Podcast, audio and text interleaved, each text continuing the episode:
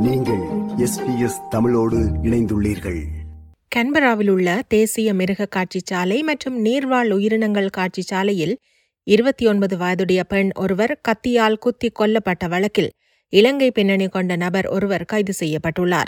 December பதினெட்டு திங்கள் மதியம் பன்னிரண்டு ஐம்பது மணியளவில் குறித்த மிருக காட்சிச்சாலையின் சமையலறை பகுதியில் அலறல் சத்தம் கேட்டதாக கிடைத்த முறைப்பாட்டை அடுத்து அங்கு சென்ற அவசர சேவை பிரிவினர் பெண் ஒருவர் கத்திக்குத்து காயங்களுடன் இறந்து கிடப்பதை கண்டனர்.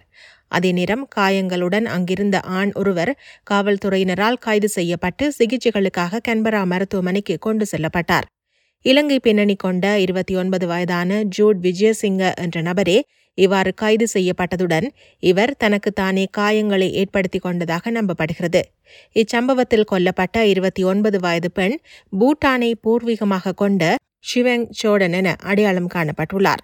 ரோயல் பூட்டான் தூதரகம் ஒரு அறிக்கையில் இறந்த பெண் பூட்டான் நாட்டவர் என்பதை உறுதிப்படுத்தியுள்ள போதிலும் விசாரணை நடந்து கொண்டிருக்கும் போது மேலதிக தகவல்களை பகிர முடியவில்லை என தெரிவித்துள்ளது.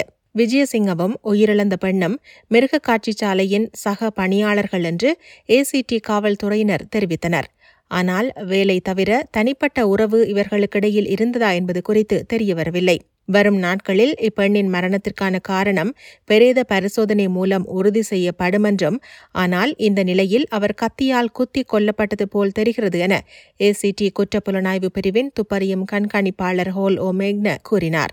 கன்பரா மருத்துவமனையில் சிகிச்சை பெற்று வரும் விஜயசிங்க மீது காவல்துறையினர் விசாரணைகளை நடத்தியதைத் தொடர்ந்து அவர் மீது கொலை குற்றச்சாட்டு சுமத்தப்பட்டுள்ளது. மேலும் இவருக்கான பிணை மறக்கப்பட்டுள்ள அதே நேரம் அடுத்ததாக ஏப்ரல் நான்கு இரண்டாயிரத்தி இருபத்தி நான்கு அன்று நீதிமன்றத்தில் இவர் முன்னிலைப்படுத்தப்பட உள்ளார். எனினும் தன் மீதான கொலை குற்றச்சாட்டினை விஜயசிங்க மறுத்துள்ளார். விருப்பம் பகிர்வு கருத்து பதிவு. லைக் ஷேர் காமெண்ட் எஸ்பிஎஸ் தமிழின் ஃபேஸ்புக்